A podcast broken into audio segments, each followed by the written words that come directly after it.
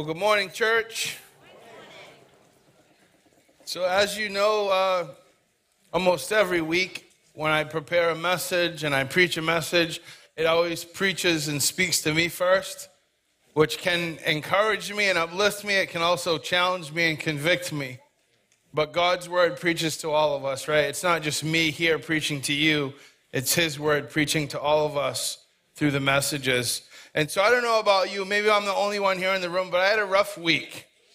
You know what I mean? Sometimes you just have a rough week, and and I had a rough week, and so the other day, I uh, every you know I don't know if you've got a place, sort of a, a special place you go to. You know, maybe it's outside, maybe it's inside. We just sort of feel close to God. We know He's everywhere with us, but some places just help us to focus on His presence. And when I was probably nine or 10 years old, my father had a motorcycle and he'd take, you know, ride and I'd ride on the back. When I was probably nine, nine years old or 10 years old, he took me to Ned's Point in Mattapoisett to the lighthouse there. And so that's like my place. You know, I've been going there for years and years. And, and uh, so the other day, I, you know, I did some stuff here in the office and I had, you know, some phone calls to make. And I thought, you know, I'm going to be on the phone for an hour and a half, maybe longer. I'm going to go to Ned's Point. I'm going to look at the ocean, pray, make my phone calls. And so I was there and, you know, just kind of s- settled in and, and looked at the ocean, just sort of prayed to the Lord and, you know, made a couple of phone calls. And I was just sitting there kind of, you know, a little melancholy, you know, kind of a little, little just beat up, you know. And, uh, and this car pulls in. And my immediate thought was, there's this whole big parking lot. Why, why is this person pulling so close to me? And I looked over, and it was my daughter Amelia and she had no idea that I was going to be there at all. God knew that I was going to be there. And her class had gotten canceled, and she works in Marion. And so she thought she'd pull in Ned's Point and eat her lunch. And so she got in my car and, and ate lunch, and, and uh, we talked, and then we prayed together. And then the minute she got out of my car and left, I cried like a baby. I said, Thank you, Lord, for sending me an angel, right? And so, the title of the message this morning, amen.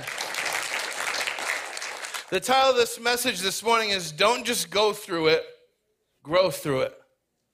Don't just go through it, grow through it. Suffering, difficulty, struggle, it's going to come. And I've preached before, and this theme's come up a lot. If we're comfortable, we're not growing. And if we're growing, we're not comfortable. And so we don't have to go out of our way to seek discomfort but we need to embrace that as an opportunity to grow. We need to look at all of the Christian life is more him, less me, right? All of the Christian life is us becoming more like Jesus through every circumstance and every situation. Here's the thing, right? The less like Jesus we are, the more painful that's going to be. The more edges that need to be rounded off, the more refining that needs to take place. Martin Luther had a three part definition of what makes a great theologian. So there's three things that make a great theologian prayer, meditation, and affliction. Prayer, meditation, and affliction. I would, in fact, say that this definition includes the ingredients for a mature Christian. In fact, in our community groups, we've been looking at the book of James, and he says that exact same thing. In James 1, verse 2 through 4, consider it pure joy, my brothers and sisters, whenever you face trials of many kinds. I don't know about your Bible, but my Bible doesn't have a period there. I've heard people just say that. Consider it pure joy, period. Thank you, brother. All right, great. I appreciate that. James wasn't a sadist. James doesn't just say, consider it pure joy when you face trials because. The thought continues because.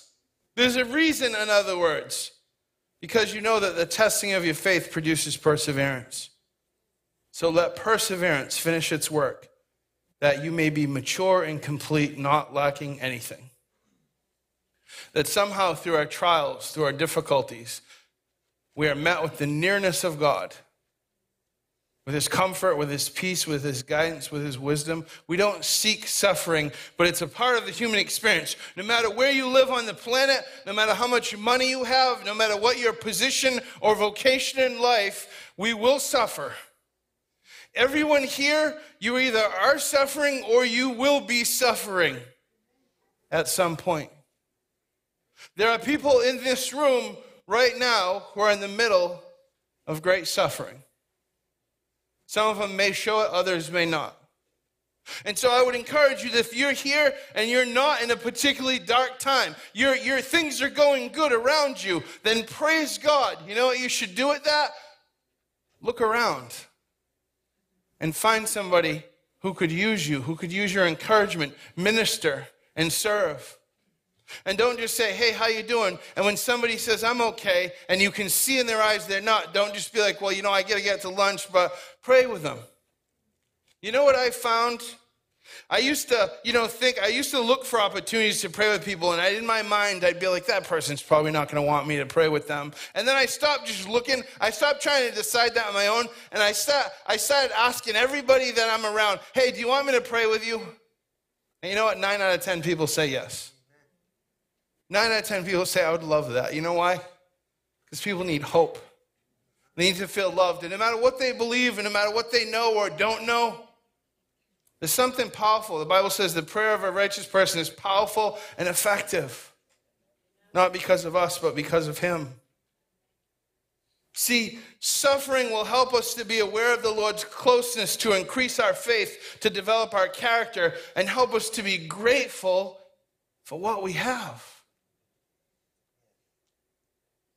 Be a friend. Take the opportunity to walk with somebody and love like Jesus did. Look around you, church. We need each other. And so last week in our discussion, we read Romans 8 28 about walking with God, about trusting with Him, uh, trusting with and through, it, trusting Him, sorry, with and through all things. And we know that when walking with God, we must persevere. We must keep the faith. Faith. We must trust that He's walking with us even when it doesn't feel like it, even when we can't see Him. And so, certainly in the midst of pain and suffering, we can feel unloved by God or forgotten. And when tragedy strikes and we're faced with grief, with loss, with mourning, we don't want an intellectual response to that. We want the God who draws near. We want comfort from above. And see, the Christian God is unique in that we worship a God who's not immune and removed from struggles, but one who entered into the human experience. I want to read some scriptures that describe Jesus' life. And we don't think of this often enough. Isaiah 53, 53 3. It says, He was despised and rejected wants to live a life despised and rejected, being sinless and perfect, and coming to die for the very people that despise and reject you. He was despised and rejected. He was a man of sorrows, acquainted with the deepest grief. We turned our backs on him and looked the other way. He was despised and we did not care. John 15, 18 through 19, Jesus himself says this If the world hates you, remember that it hated me first. The world would love you as one of its own if, it, if you belong to it, but you are no longer part of the world. I chose you to come out of the world, so it hates you. You know, not so much maybe now, but earlier on in our journeys, the same people who didn't make fun of Jamie and I when we should have been like put in jail or committed for some of the things we were doing. That was okay. Now we're fools. Now you hear about Brian Jamie? Those guys are crazy. I had somebody say to me once, when you go up there every, you know, every time, don't you get nervous? Don't you feel like maybe you're gonna do something and look stupid? I'm like, my first whole 35 years of my life, everything I did made me look stupid. I'll be a fool for Jesus. Amen. Jesus said, if the world hates you, it's because you don't belong to them. And they hated me first. Hebrews 4:15 for we do not have a high priest who is unable to sympathize with our weaknesses but one who in every respect has been tempted as we are yet is without sin. See there's a doubt we go through there's a wrestling with God when bad stuff happens it's a deeply emotional deeply personal wrestling And I've had many conversations with people in the midst of tragedies, like unimaginable loss of spouses and children.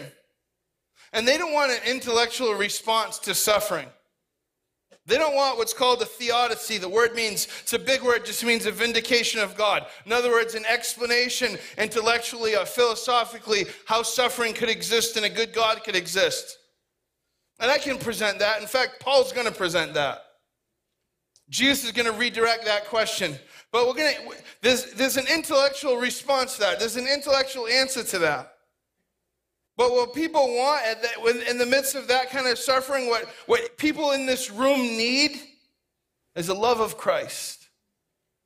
Is we, we're all happy to rejoice with those who rejoice, right? Somebody gets good news, but the mourn with those who mourn. We said last week, Jesus wept. Two, two small words that say a whole lot about the God we worship. See, one of the things we must always remember is that God will use every circumstance and every situation to make us more aware of our need for Him and of His presence in our lives. God is there and He cares. John 15 and verse 27, it says, For the Father Himself loves you, because you have loved me and have believed I came from God. I came from my Father and have come into the world, and now I'm leaving the world and going to the Father. Jesus is talking to his closest friends, to his disciples, to people who've walked with him and loved him and would say, Jesus will fall, we'll do anything for you. We'll follow you. We'll never leave you. We believe in you. We love you. We trust you. And so his disciples said, Now you're speaking plainly. You're not using figurative speech. Now that you know all things and do not need anyone to question you, this is why we believe you came from God. Jesus, what you're saying makes sense. We can see it and touch it and feel it. It makes sense to our mind. It's, it's plain speech. And Jesus responds this way Do you now believe? Do you believe just because of that? Because the hour is coming, indeed it has come, when you will be scattered each to his own home, and you will leave me alone. Yet I am not alone, for the Father is with me. And then he says this I've said these things to you that in me you may have peace. In this world you will face trials, but take heart, I have overcome the world.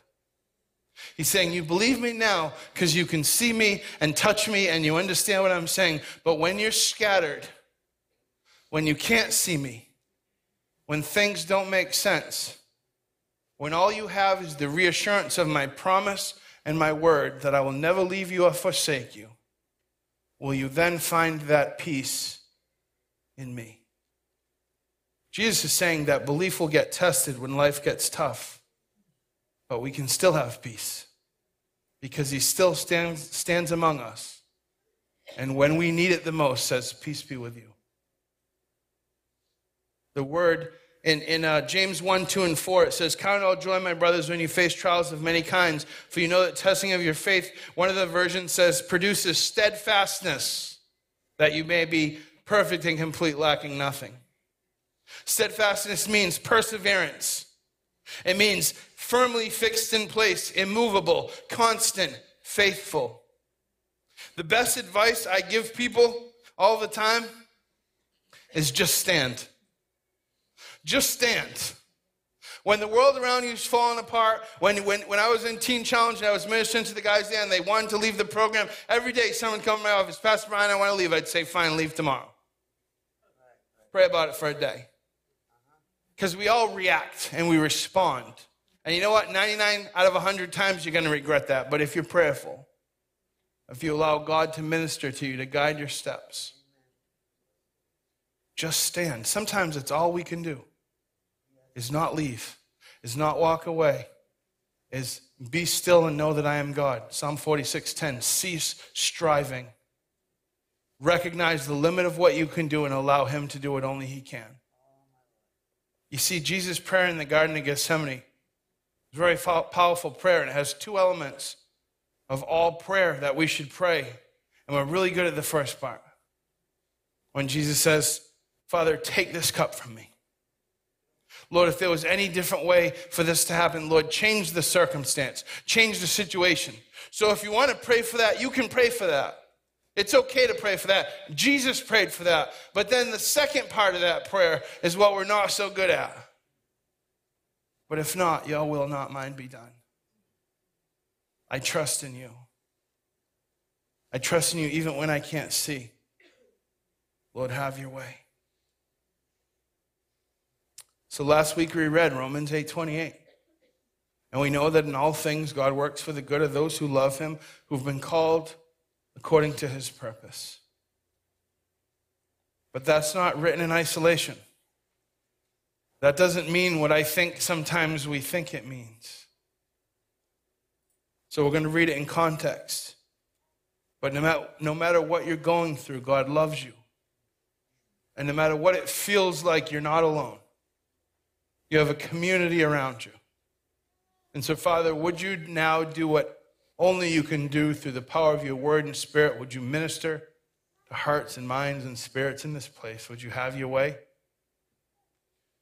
God, would you give us eyes to see and ears to hear and spirits to receive, God? In Christ's name we pray. Amen. So I want to look at Paul's statement that we just read in context, right? In the community groups, we learned about how to read the Bible, and context is everything. You got to know who's the author, who's the audience, what's the occasion of the writing, what's happening around the writing to get proper context, to get fuller understanding. You got to read the verses before and after. Remember, the verses and chapters were put in later. Most of the, the writings were letters, they were one thought. And so we can't just take things in isolation without it losing meaning. You know, some of you maybe in, in the past, I hope, I certainly hope not still, but you've been in Bible studies where you went around, everybody goes, Well, what do you think this means? Well, what do you think it means? Well, what do you think it means? And everybody has a different idea of what a scripture means. And that's not that's not what it has to mean what it originally meant first before we can apply it to what it means here and now. So you have to understand the intended meaning. And so the first Christians in Rome, Rome was an important city around the time of Paul.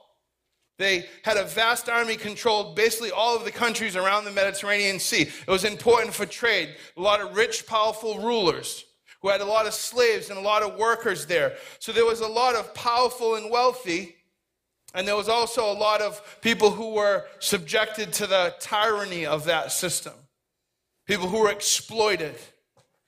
See, most of Paul's letters were written to churches he planted, but the church in Rome, church in Rome was different. It had been there before Paul. But Paul understands their suffering. He understands their circumstance. And he's writing this letter to encourage them in the midst of that suffering. Because Paul knew suffering. And Jesus knew suffering. And throughout the Bible, the many heroes of the faith knew great suffering. Job, I've, I preached a sermon before, and I was going to put Job in here, but I, I'm not going to have the time. But another time, I'll preach just on Job. Job knew great suffering, and it increased his faith. So Paul writes here to encourage those who suffer under persecution, whether that's because of somebody in power or that's just because of life trials. So Romans 8, and I want to begin in verse 18. And the heading in my Bible says this present suffering and future glory. And that sort of bookends the whole thing, right? Yeah, we're going to talk about present suffering, but we're going to talk about present suffering in light of future glory. Just like Paul says, we don't grieve as the world grieves without hope. We don't suffer as the world grieves, as the world suffers without hope. Verse 18 I consider that our present sufferings are not worth comparing that the glory will be revealed in us. Paul's writing here, Paul's the first and greatest theologian, but he's a pastoral theologian. All of his all of his response, really, I would, I would almost say all of theology is pastoral theology. Because knowing about God, his character, and who he is helps us to worship him. It helps us to grow like him. So, Paul, and particularly Romans, is a deeply theological work, but it's very practical. It's very pastoral. And so, Paul's beginning, and he doesn't mince words. He's beginning by saying, first of all, our present sufferings, they can't even compare to our future glory. So he's like, I just want to set the, the tone right there, and I just want you to consider that thought. And then he's going to develop it, but he's like, here, right at the outset, let me tell you, I know what you're going through. And I don't know, none of us has suffered the way Christ suffered on the cross. None of us has suffered the way some people suffer right now for their faith. Suffering is immensely personal and it's very difficult no matter what we're going through. But Jesus knew suffering, Paul knew suffering. And he's going, let's just keep it in light of our eternal glory, our eternal hope. Let's not forget the overarching perspective, the meta narrative, the big story. Verse 19 For the creation waits in eager expectation for the children of God to be revealed.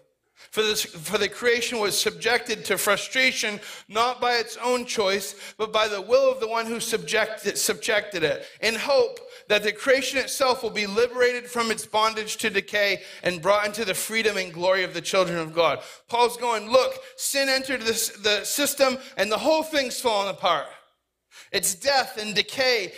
Everything is wrong, but it's going to be renewed. It's going to be made new. Jesus in Revelation says, What? Behold, I will make all things new, right? I will wipe away every tear from their, their eyes. There'll be no more death, no more mourning, no more pain. And he'll say, Behold, I make all things new. Paul's going, Look, the current situation, look around you. There's death and destruction, even in creation. Nothing is immune from the effects of sin. And he says, verse 22, we know that the whole creation has been groaning as in the pains of childbirth right up to the present time. Not only so, but we ourselves who have the, fir- who have the first fruits of the Spirit groan inwardly as we wait eagerly for our adoption to sonship, the redemption of our bodies.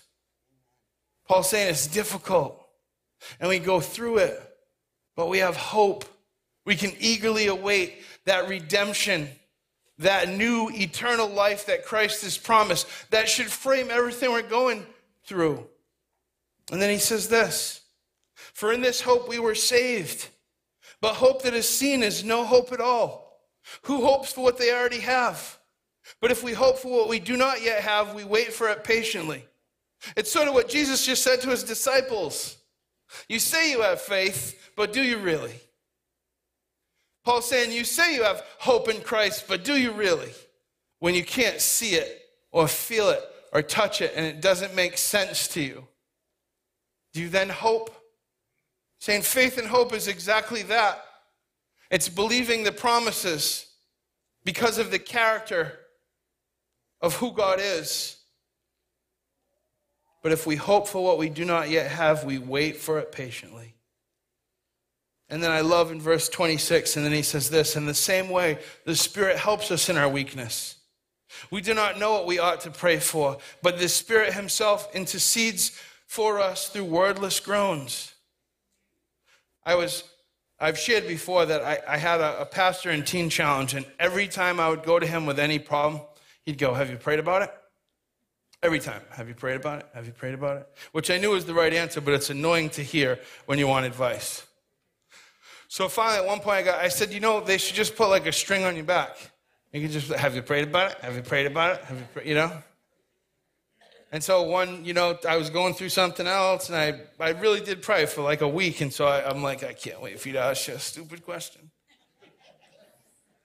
So I went up to him and I said, you know, Pastor Austin's still struggling, you know, at this, and you know, you know, for a little while now. And he said, well, have you prayed about it? I'm like, as a matter of fact, I have prayed about it. I've been praying about it all week. And I'm like, and he's like, well, was it a listening prayer or were you just talking the whole time? Like, wait a minute. What's listening prayer? It's like, do you just go in front of God and give him kind of a monologue speech? I'm like, yeah. Listening prayer. When all you can do, you don't have the words, you don't even know what to say, you don't even know, you just in his presence, broken in his presence, dependent in his presence. Like a child, a child is dependent upon. Just looking for your Father in heaven to meet you because you don't have words. And Paul's going, the Spirit will intercede. God knows what you need, God knows what I need. But we got to be willing to come to Him in humility and to write a paper about marks of discipleship. And it all begins with humility, saying, I need you, God, and then remaining teachable. None of us have arrived. In the same way, the Spirit helps us in our weakness. We do not know what we ought to pray for, but the Spirit Himself intercedes for us through wordless groans. And He who searches our hearts knows the mind of the Spirit, because the Spirit intercedes for God's people in accordance with the will of God. Then, then and only then, after all those things are established, does Paul say, and we know that in all things God works for the good of those who love him and who have been called according to his purpose. Really gives us a, a deeper, richer, fuller understanding of what Paul's talking about. It's according to his will, not according to our will. Verse 28, verse 29 For those God foreknew, he also predestined to be conformed to the image of his Son, that he might be the firstborn among many brothers and sisters. And those he predestined, he also called. And those he called, he also justified. And those he justified, he also glorified. In other words, God will continue the good work in you until Christ comes again. It's not about you doing the work, it's about you standing and not running away and not removing yourself from the process. The fruit of the Spirit is made manifest as we surrender and obey. He does it. We just got to sit still, not run to every, every other thing when every other thing happens, when things don't look like we think they should look. Verse 31, Paul writes, What then shall we say in response to these things? If God is for us, who can be against us? Here's Paul's theology, theodicy. Here's Paul's explanation of evil. Here's, here's the, here's the, the, what philosophers and theologians wrestle with is if God is all good, then he wouldn't allow evil. And if he was all powerful, he could get rid of evil. So he's either not all good or he's not all powerful. And here's Paul's response to that. Here's God's response to that line of thinking. He who did not spare his own son, but gave him up for us all, how will he not also, along with him, graciously give us all things? Paul goes, if you want to look at the goodness of God, and if you want to look at how a good God can allow suffering for the greater good, look at the cross.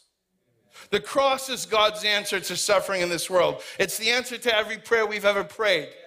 And it's the answer to God working out a greater good. The worst thing that humanity ever committed, the worst sin, is putting Jesus on the cross, and He uses it for our redemption. And we believe that, and then we think, well, in my situation, I don't know if God's going to turn this around. Right, because that much, a lot more challenging than raising somebody from the dead and the whole redemption of mankind thing. Yeah, God probably can't work in your situation. It's probably a little too tough for him. Who will bring any charge against those whom God has chosen? If God is the one who justifies, who condemns? No one.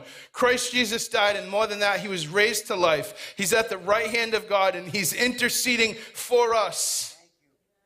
Now, right now, for you and I. And Paul goes on to say, Who shall separate us from the love of Christ? Shall trouble or hardship or persecution or famine or nakedness or danger or sword? Paul's saying, What? What, war, disease? What's going to separate you from the love of Christ? Or have you forgotten?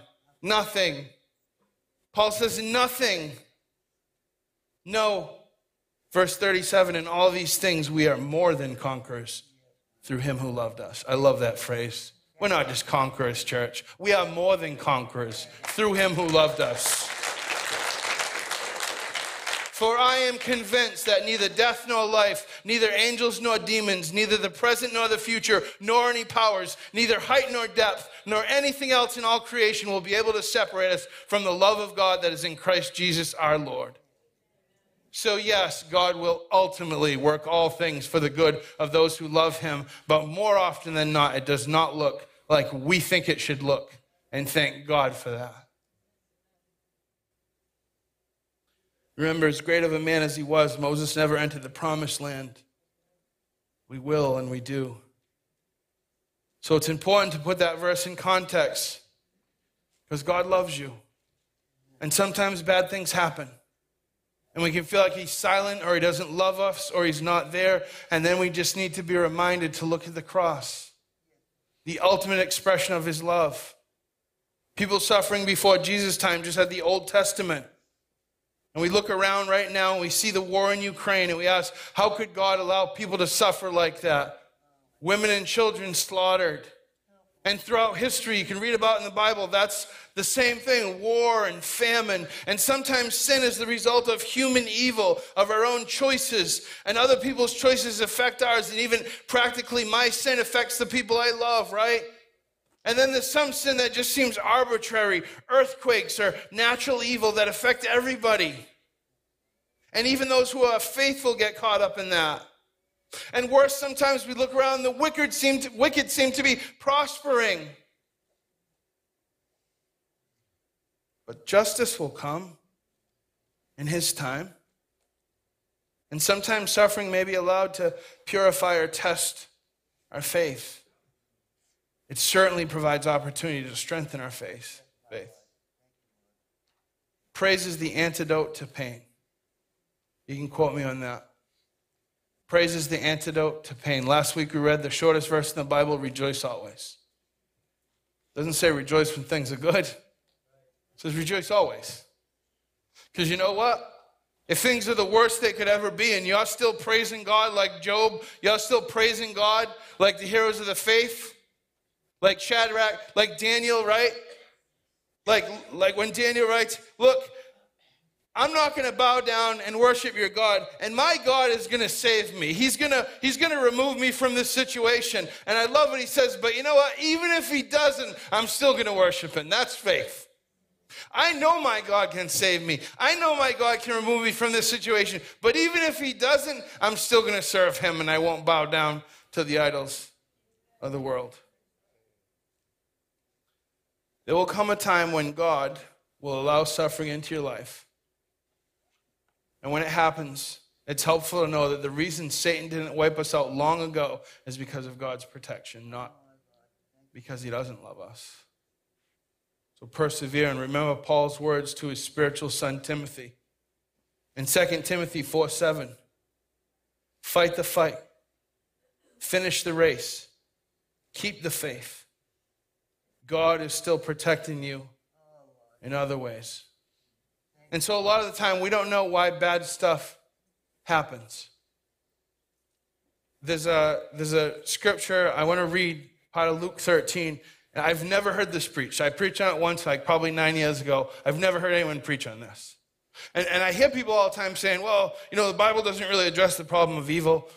Besides the obvious cross that addresses the problem of evil, I think this scripture does exactly that. I just think maybe people miss it. And so I want to bring it to our attention. I want to read through it and then I want to explain it. And as I'm preaching, I am remembering something I want to read. So that prayer of the unknown, the Civil War soldier, can you look that up for me on my phone? Because I think that's worth reading. Sorry, this is what happens when you, you know, going in. I'm having conversations with myself up here in the background while I'm talking to you. Luke 13, 1. Now there were some present at that time who told Jesus about the Galileans whose blood Pilate had mixed with their sacrifices. Jesus answered, Do you think that these Galileans are worse sinners than all the others because they suffer this way? I tell you, no. But unless you repent, you too will all perish. Or those 18 who died when the tower in Siloam fell on them, do you think they were more guilty than all the others living in Jerusalem? I tell you, no. But unless you repent, you too will all perish. See, Jesus was still surrounded by multitudes of thousands. And sometimes he's teaching the masses, other time he's teaching his disciples. And so it's hard to know who he's talking to at any given time sometimes. But at one point, Jesus is preaching and a delegation comes to him and they bring him this news. Tragic news. Pilate recently slain a group of Galileans as they were worshiping. He mixed their blood with their sacrifices. He's saying, and sadly, we have a point of reference nowadays because this has happened. But he's saying, look, these people were in church. The delegation came to Jesus. Jesus is just preaching and teaching. And thank you. And he says, hey, Jesus, what about this? There's people in church. And if any place you should be safe, it's in church, right? And they were they were in church doing church stuff. They were they were making sacrifices, which is like the ultimate church thing. And they were slaughtered. And so you think Jesus would speak to that, and he does. And we're going to get into that. See, there was a meaning to this message. They conveyed the report to Jesus for a reason. They were the bearers of this bad news and they viewed it differently than Jesus did. See, Jesus had a different perspective. And what his response did was it exposed to them their thinking and the error it betrayed. They had already drawn, drawn a false conclusion that Galileans must have been worse sinners.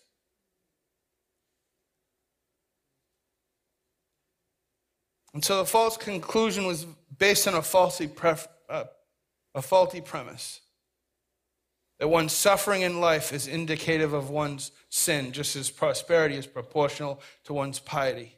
We have a friend in Nigeria who watches the service online. And he said in Nigeria, there's such great poverty that there's a lot of prosperity preaching. If God loves you, he's going to make you rich. And so, accordingly, they look at people who are rich as people who must be holy or favored by God, and people who are poor or are suffering, it's because of their own sin. It's an exploitive, it's a, it's a horrible, obviously non biblical theology. And so people have all kind of false views, and Jesus confronts those false views because some people still think that. Like people are suffering, and some people will look at him and go, Well, yeah, I mean, it's their own fault. Sure. But any, any of us without sin? I mean, maybe we can love on them. Maybe it's an opportunity to help them. See, Jesus rejects both the conclusion and the premise. And he answers and asks the question with a simple no. And he immediately changes the focus. He's saying, look, the opportunity should not be to judge them. When, when bad stuff happens, we don't look at it as an opportunity to judge them or God as to why it happened. We look at it as an opportunity to minister. Instead, it should be perceived as a warning to all sinners namely themselves and us, of judgment which awaits them. So Jesus turns their attention immediately to another tragedy. It's kind of an interesting thing to do. If you come up with somebody, it's kind, of like Jesus. Did you hear about the bad news of, of those people who were in church and they got killed? And Jesus goes, Yeah, I heard that. You want to hear another story? And then he says, You hear about the tower that fell on those 18 men? Seems like, well, why would he do that? And then he repeats the same thing repent or you too will perish. So another tragedy occurred in Jerusalem. Tower of Siloam, 18 men are killed. Tower suddenly collapses and fell on them. And these men were not greater sinners than others.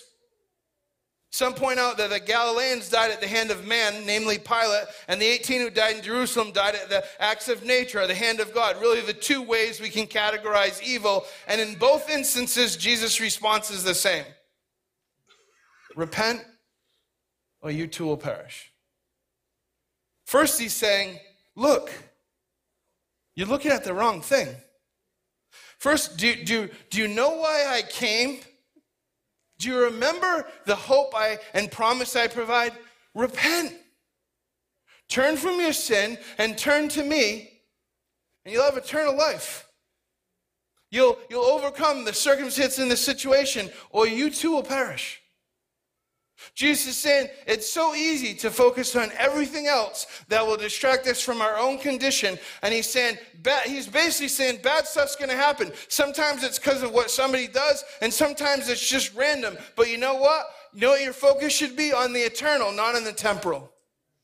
Repent, or you too will perish.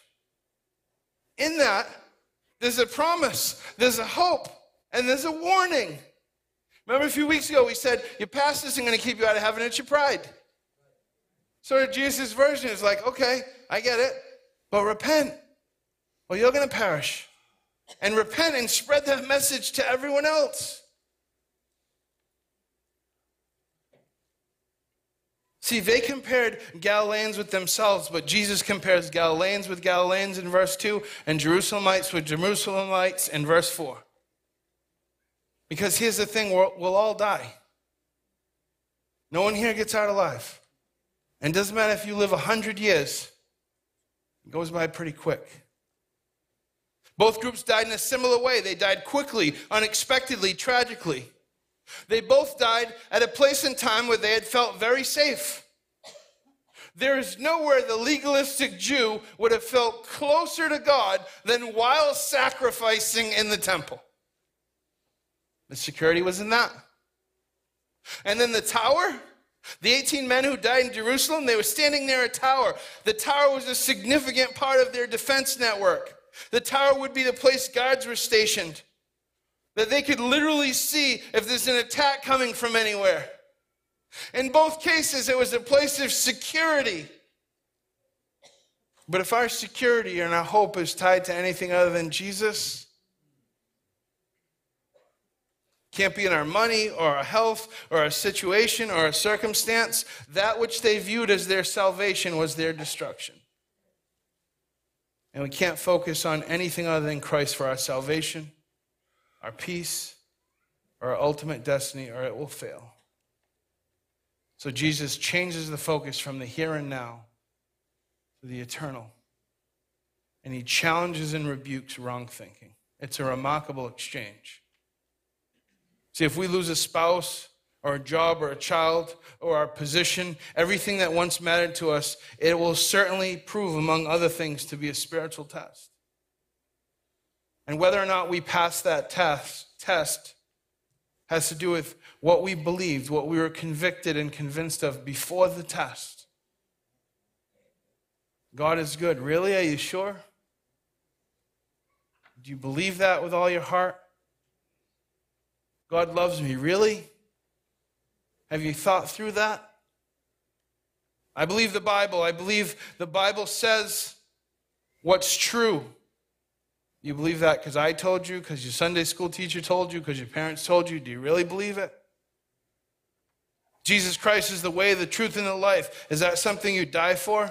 Is it a deeply held conviction?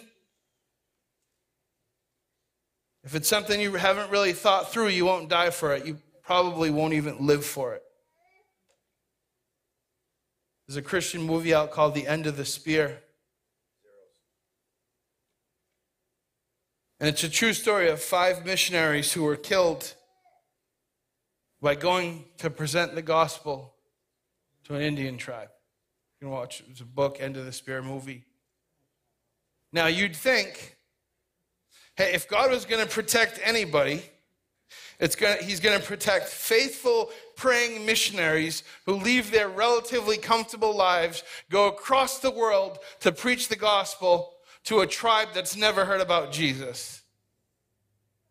And what did they do with that message? They killed all the men with spears.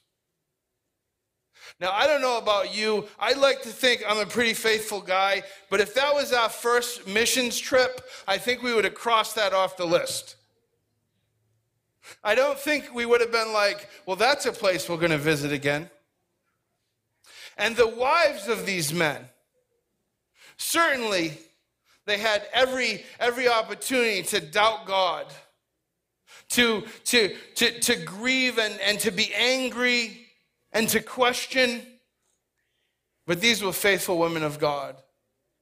These were praying, faithful women of God. And these were women who knew the answers, who knew what they were convicted of before the test that God was good, that He can be trusted. And so they decided to go back to the same jungle to try to convert the same men who had killed their husbands. And it's remarkable we can say they were remarkable people, but we'll miss something there.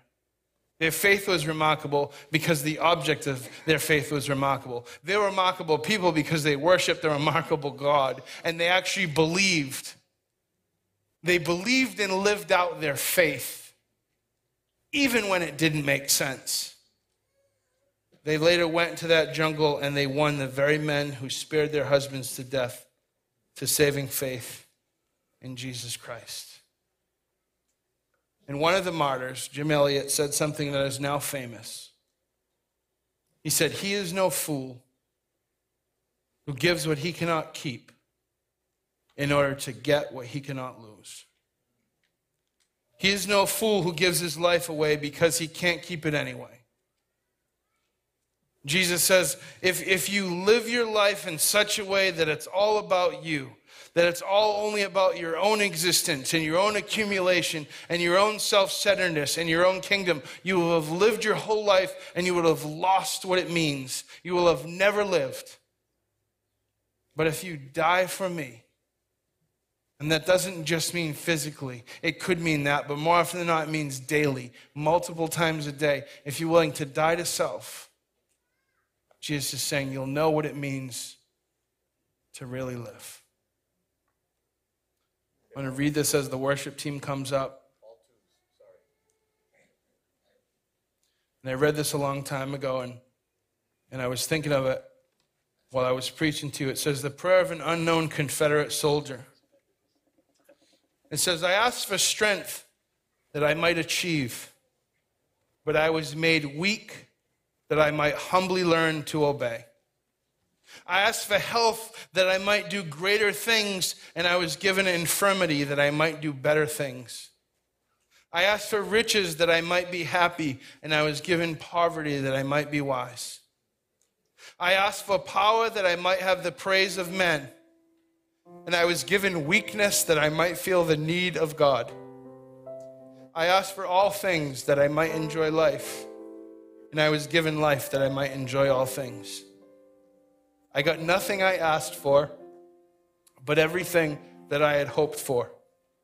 And despite myself, my unspoken prayers were answered, and I stand among all men most richly blessed.